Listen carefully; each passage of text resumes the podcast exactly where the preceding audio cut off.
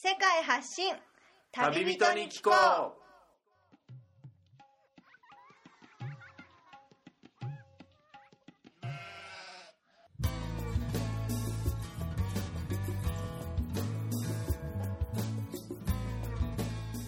この番組は世界各地で出会った興味深い日本人の旅人にざっくばらんにいろいろなことをインタビューしていく番組です。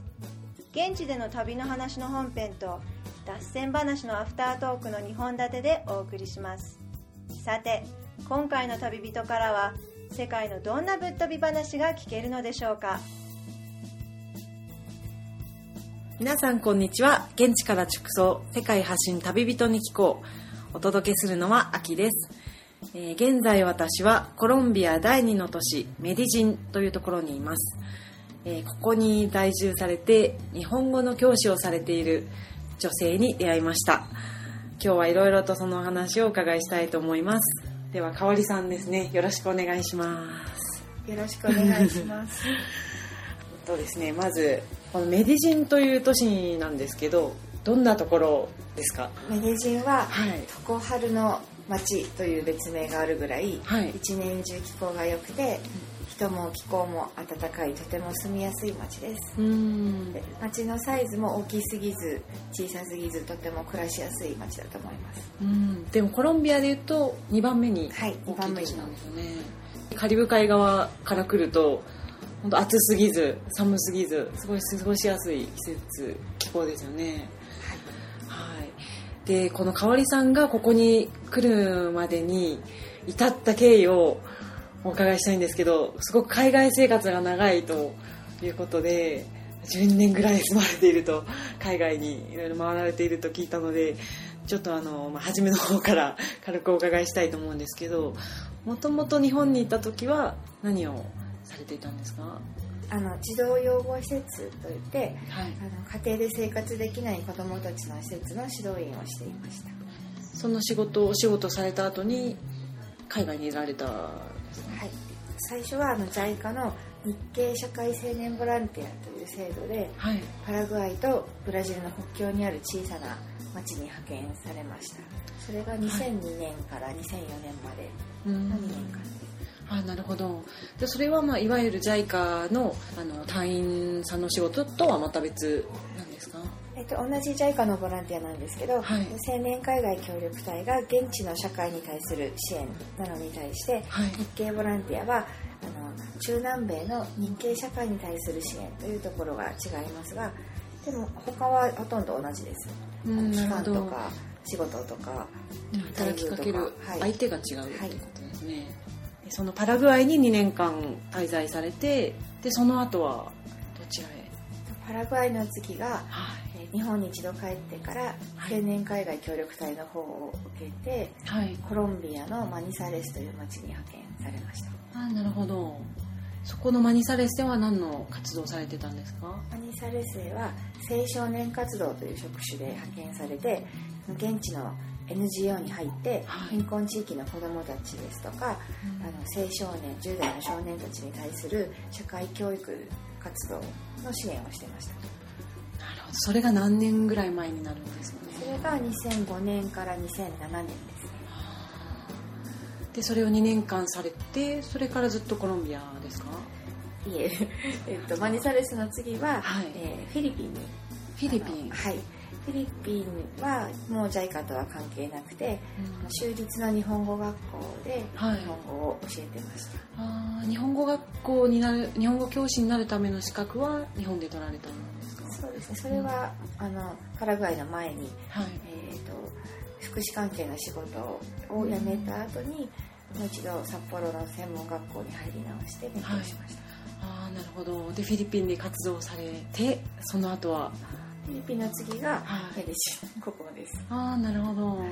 その後にじゃあフィリピンで活動された後にコロンビアに来られたいきさつというかきっかけというのは何かあったんですか？でフィリピンもとてもいい国ではい。食べ物も美味しいし、うん。あの学生たちも可愛いしとっても過ごしやすいところだったんですけど、はい。ただやっぱり中南米のスペイン語圏に戻りたいなっていう気持ちがちょっと残っててうん。でそれでフィリピンの契約を更新するときにしない。で、うん。一回中南米の方の日本語学校行ってみようと思って、はい。えーリマペルーのリマとコロンビアに旅行で行ってあ最初に旅行で回られてはい、でその時にリマの日本語学校とメデジンのこの大学で求人があったので両方見て、うん。でこちらのエアフィットとかとても良かったのでエアフィット大学でね、はい。教えられてるんですよね。はい。こちらにしました。なるほど。やっぱり中南米南米の文化がに惹かれたんですか、うーん。この辺りでやっぱり戻ってこようと思われたんでしょそうですねもともとはあのマダガスカルがとっても好きだったんですけど。うマダガスカルアフリカのはい。島ですよね、初めて行った海外がマダガスカルで。初めて行った 海外がマダガスカル。ですでマダガスカルがとても好きだったんですけど JICA のそのボランティアを受けた時もマダガスカルに行けたらいいなと思って協力隊はマダガスカルを希望したら、はい。えーあのコロンビアの方に派遣されてで私がコロンビアに派遣されてる間に妹がマダガスカルに協力隊で派遣されてしまったので、はい。もうマダガスカル妹に取られたり みたいななってはい。でそのうちにコロンビアにいるうちにコロンビアもなんかだんだんとっても好きになって、うーん。どこが好きって難しいです。ねうん。文化人とか人がねなんか人懐っこい生活のうん。リズムとかが自分に合ってる、うんなるほど。でメディジンに戻られて一回そう最初に JICA の隊員さんとして来られた時とかなり様子は変わったんじゃないですか、はそうですね。JICA の協力隊の時は貧困地域の子どもたちに対する支援だったので対象としている子どもたちや青少年っていうのは本当の最貧困地域の子どもだったんですけれど今日本語を教えている大学の学生はみんなある程度の階級というかある程度のうん。お金持ち層の子どもたちうん。なので、うん、やっぱり雰囲気とかが、うん、そうですいろいろ違うところはありますね。私も大学のクラスにお邪魔した時にもう入り口が空港のゲートのようでびっくりしましたね。ガラス張りの自動開閉の扉が開いて、ね、改札を皆さん通って入るようなうん。うん、しっかりセキュリティもされている。都市の中でもかなりじゃあ高い大学というか。そうですメデジンのの中で、まあ、私立大学と国立大学があるんですけど、メデジンのその私立大学では多分1番目か2番目に高い大学だと思います。うんなるほど。メディジンで今何年ぐらい活動されてか滞在されてるんですか？2009年のはい。7月の末に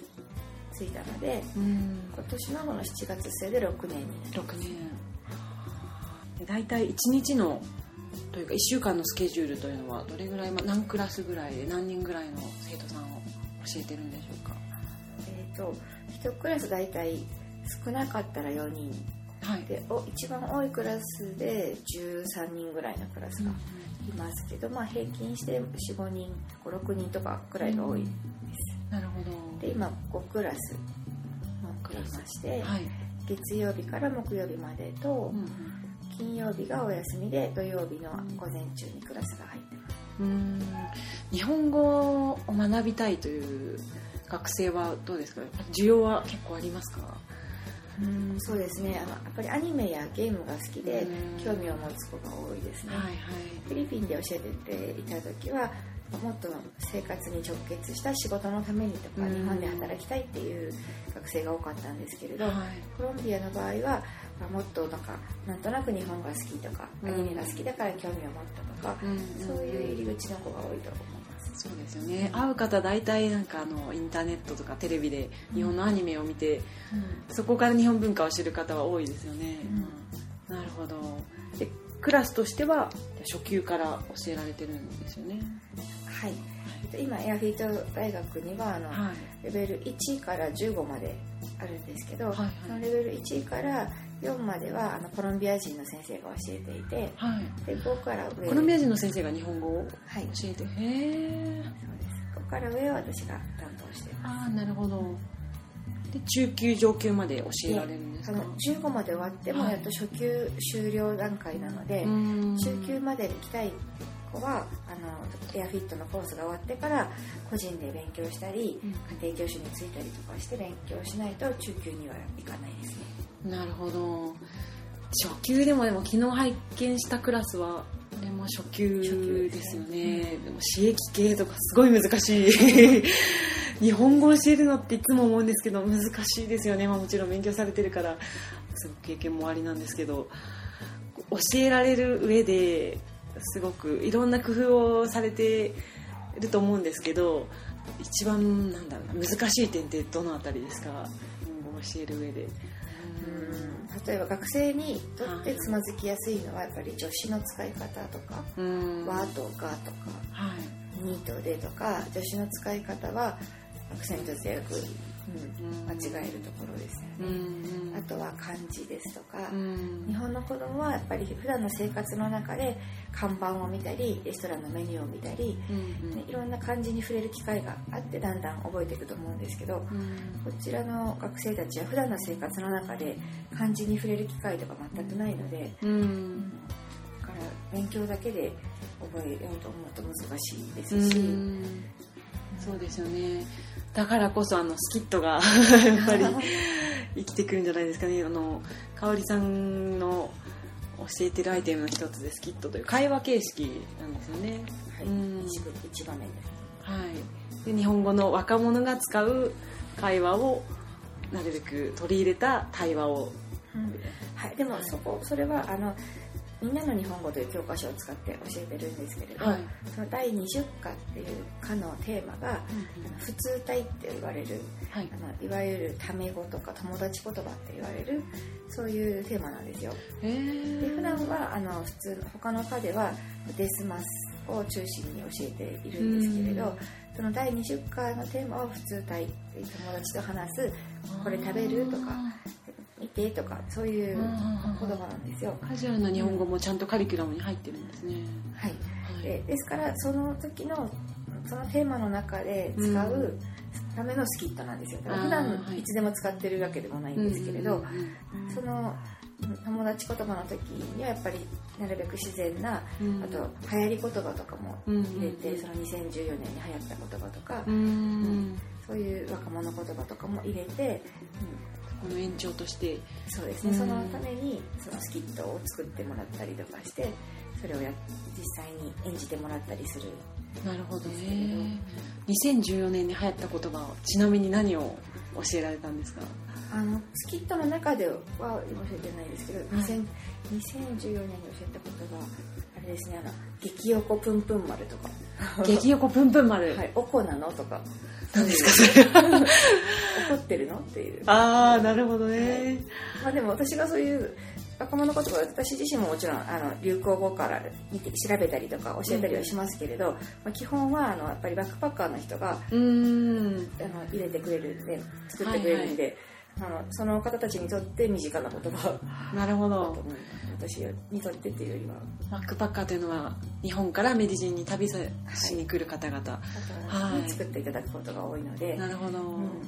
その方たちが流行語大賞っていうサイトを見たり、あるいは自分がよく耳にする言葉をそのスキットの中に入れてくれて、うん。そうなんです。実は香織さんバックパッカーの間ではすごく有名なんですよね。なんですよね。なんて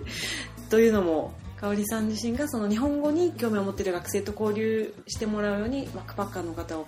クラスに招いて招待されてるんですよね。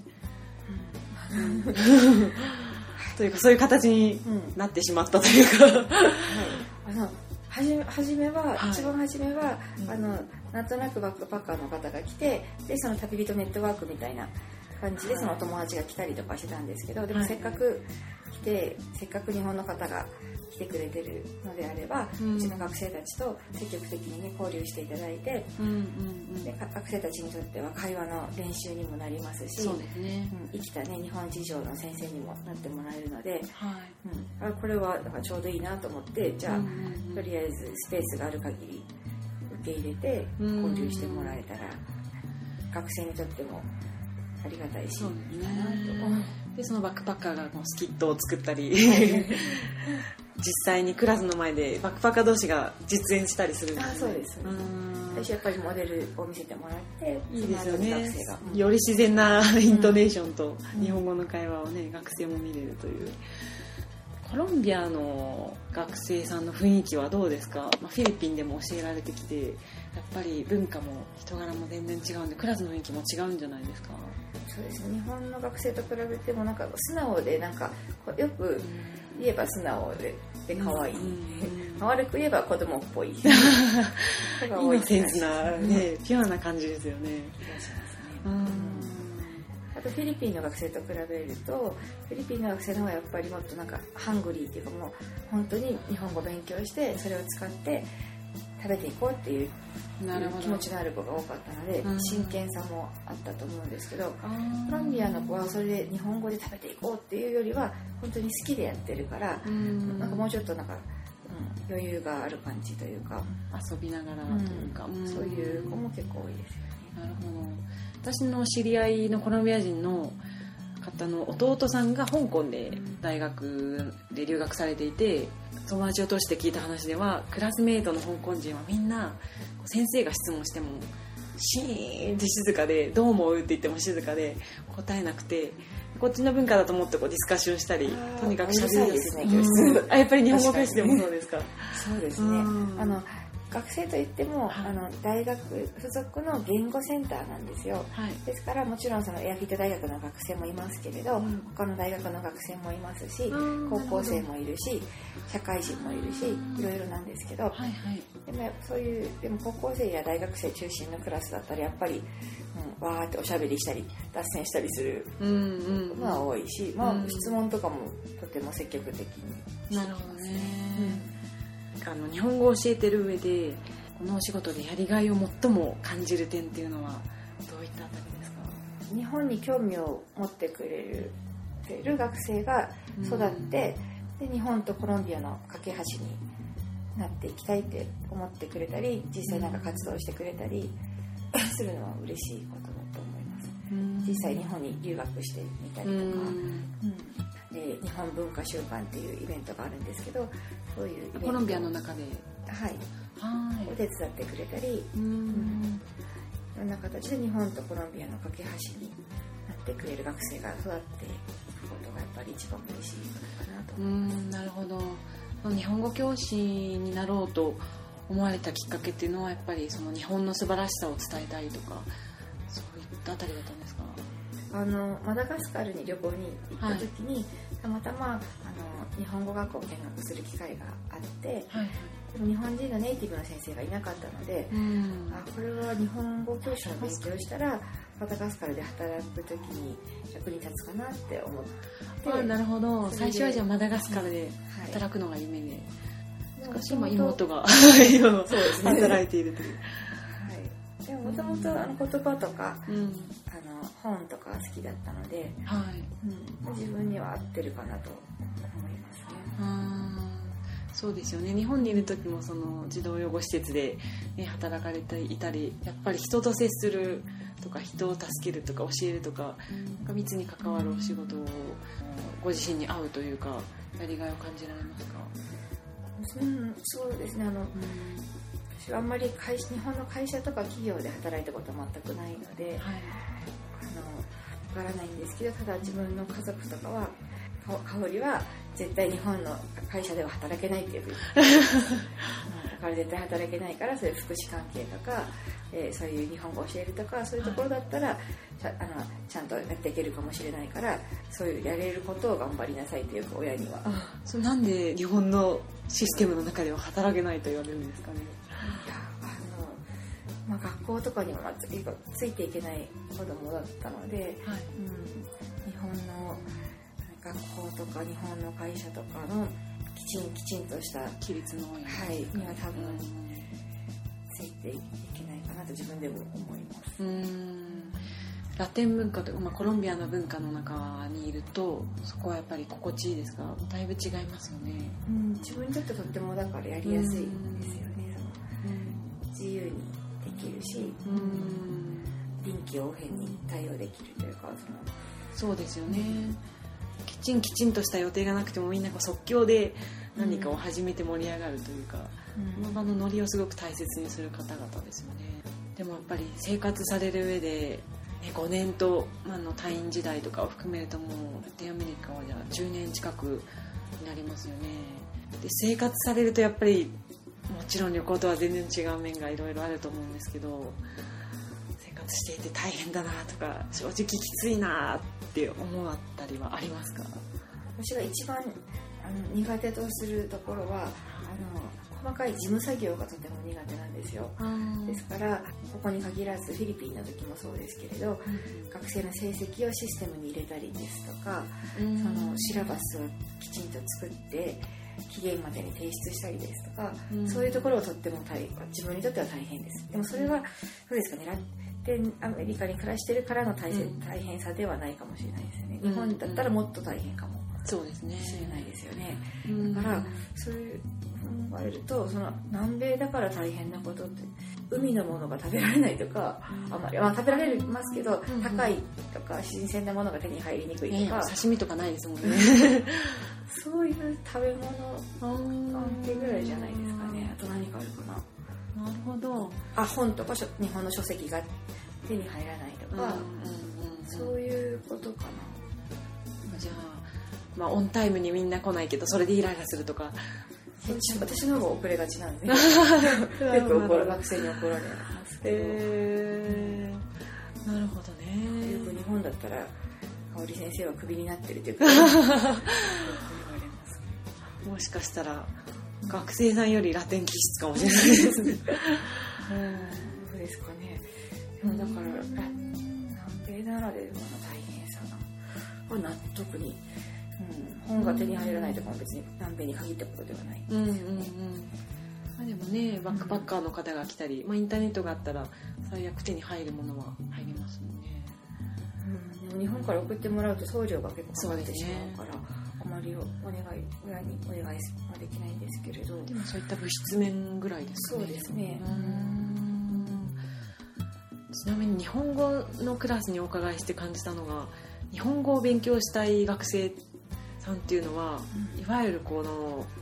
ラテンアメリカザ・ラテンアメリカーナカーノみたいな感じの典型な感じとはちょっと違いますよね雰囲気がね。そうですね、はい、ラティーノみたいな人は日本語を勉強しないと思います、ね、そうですよね、うん、入って入った瞬間になんかすごい日本の雰囲気を感じたんですけど。ぱりあの言語センターにはいろいろな言語があって、はい、イタリア語ドイツ語、フランス語とかあるんですけど、はい、やっぱりその言語を学ぶ学生はフランス語を学ぶ学生はフランスっぽかったりとかイタリア語イタリア語を学ぶ学生はイタリアっぽいとかそういうのはあると思います。あやっぱり日本語に、はい、興味を持って学ぶ学生は、うん、やはり日本的な学生が多くて、うん、いわゆる男の子だったら装飾男子みたいなね、うんうんうん、そういう子が多いと思いますそうですよね、あとなんかすごくこう奥ゆかしい雰囲気があって謙虚だったりでなんかいわゆるこのマッチョな雰囲気とはまた違いましたよね。うん、うん。なんかよくあの学生さんも家に招かれて交流されてるようなお話を聞いたんですけどそういうのはよくされるんですか？クラスの後の活動。そうですね。よく学生は遊びに来たり、はい、あとバックパッカーがいない時は泊まって行ったりとかもえー、ね、パジャマパーティーとか。パジャマパーティーラテンアメリカで。かわいい。へだからあのねアキさんがおっしゃってたのマッチョな雰囲気が雰囲気が、えー、あって大変じゃないですかっておっしゃられた時に、うん、え誰マッチョな人なんてどこなのかなってすごいびっくりした感じです、ね、はい。はいはい私が夜とかの夜の街案内してもらったりして見る感じだと、まあ、みんなレゲトン踊っててバーで 体をこそりつき合って踊りもうなんか夜中ロンゴのみでまあ大体こうね母子家庭の人がいてなんていう話をいつも聞いてたんでラテンアメリカはねみんなの国のここの国の女の子と違うのはもうマチスタもうとにかく、まあ、なんだ男の子がまだこう強くていやでも日本と比べたら、全然コロンビアの方が女性の社会進出はあそれはそうですよね、うんうん、表面的にはす。ごく、うん、うん、教育も女性も受けてるし強いし自立してるしなんですけど家の中の、まあ、水面下では。それはやっぱり階層だと思います、うん、貧困層か中流以上かで全然違いますね、貧困層でしたら例えばシングルマザーも多いですし、あるとは思いますけれど中流以上とかだったらよくこっちの学生とかコロンビアの人が言うのは日本の社会の方をマチスタだって思ってる子の方が多いです。からたし大変それこそ日本の社会はマチスタで大変じゃないのとかうん。言われることが多いうん。ので会社のシステムもねなかなか、こっちだったら会社に行ってうん。会社の上司だったりうん。そのえ県庁だったりの上のその上司にあたる人たちの女性の率は全然日本より高いですよ。うん。あと家の中でもそうですけどお父さんが朝ごはん作るとかも普通です。うんうん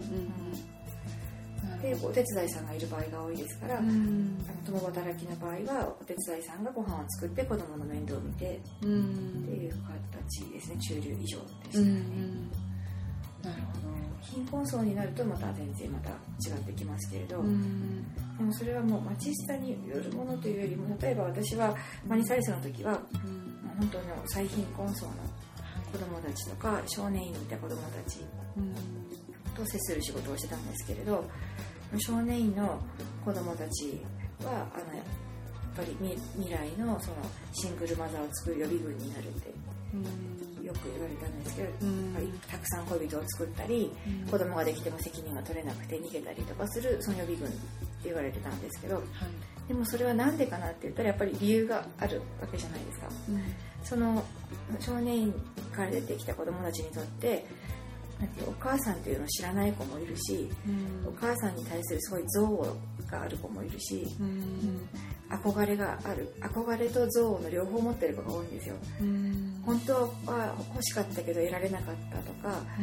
ん、そういう根っこのところに女性に対するそのすごいあの欲しい気持ち憧れの気持ちと憎悪の気持ちアンビバレントな気持ちがあるから、うん。だから満たされない、ううん。ん、いくら、ね、あの10代の頃からたくさんの彼女と付き合ってもうん。本当に満たされることがないからこれじゃないこれじゃないって言ってどんどん恋人を作っていったりとかうん。で自分も親になりなりきれない。うん。その背景にはやっぱりそのお母さんが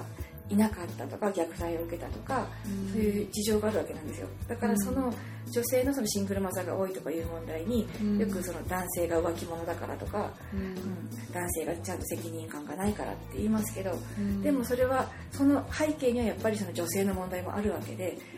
うん。男性だけの問題じゃないんですよね。うんその重なっていくものっていうかそのお母さんから息子に引き継がれ息子から今度は違う娘息子にみたいな感じでつながっていくものがあるので、うん。だからそのマチスタ、うん、一概にその男性に責任を、うん、言うことはできないと思います。私少なくとも私の学学生では少年院の子供たちうん。にとってその背景はすごいやっぱ大き重かったと思います、女性の方もね大体こう、まあ、子供ができたら男性が去ってしまってで一人でシングルマザーになって育ててる方々っていうのもたくさんあってきたんで女性もだからその子供に対してね一人で育てて、まあ、家族家族が助けてくれても一人で育てていかなくちゃいけなくて、愛し方っていうのがなかなかうまく愛せなかったりそこでまた子供がねあの愛に飢えながら育ったりっていうことで中にはね、俺はあの母親母親なんかいないっていう木の股から生まれたんだって言ってる子とかもいましたよ、うん、それかいつかを母親を見つけたら殺したいとか、うん、そこまでのそういう大きさ深いやっぱりなんていうんですかあの貧困層の子たちが抱えてるその闇の部分とかその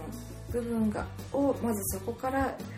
ね、なんていう手をつけていかないと、うん、その単純にその、うん、なんかシングルマザーをななくそうとか、うん。男性に責任感を持たせる教育をとか言っても届かないと思います、うん。もっと根っこのところからいかないと、なるほど。その活動されてたマニサレスの時は具体的にどういう形で支援をされていたんですか？2つのプログラムがあって1つは番組の途中ですが収録時間が長くなりましたのでこの回を分割しました。次回もこの続きでお楽しみください。